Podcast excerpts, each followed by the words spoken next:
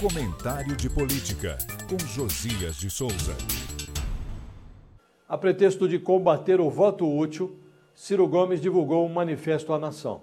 Nele, apresentou-se como vítima de uma campanha de intimidação, mentiras e de operações de destruição de imagens.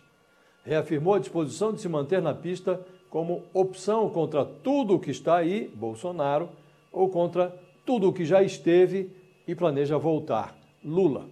Numa disputa eleitoral, quando o candidato deixa de levar em conta a realidade, tende a ser desligado da tomada pelos fatos.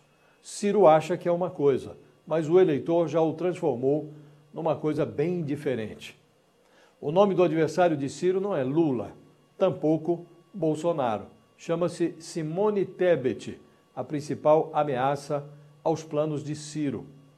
O candidato do PDT fez uma campanha em zigue-zague. Até fevereiro do ano passado, imaginou que mediria forças com Bolsonaro. Dizia: quem for contra o Bolsonaro no segundo turno tem a tendência de ganhar a eleição.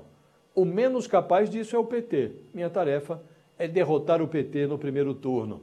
Em maio de 2021, Ciro ajustou sua prosa. Imaginou que a pandemia dissolveria Bolsonaro, abrindo espaço para que ele enfrentasse Lula no segundo turno. Declarou: Eu vou para cima dele. Chamou Lula de maior corruptor da história. Hoje, Ciro diz que nada deterá o seu projeto nacional de desenvolvimento. Engano. O eleitor já travou o nacionalismo de Ciro. O candidato pode procurar culpados onde quiser, mas só o encontrará no reflexo do espelho.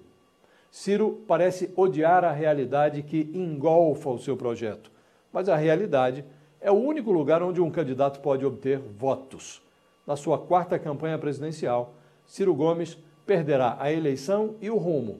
Ele flerta com o risco de ser ultrapassado nas urnas pela debutante Simone Tebet. Eu falo direto de Brasília para o podcast do Jornal da Gazeta.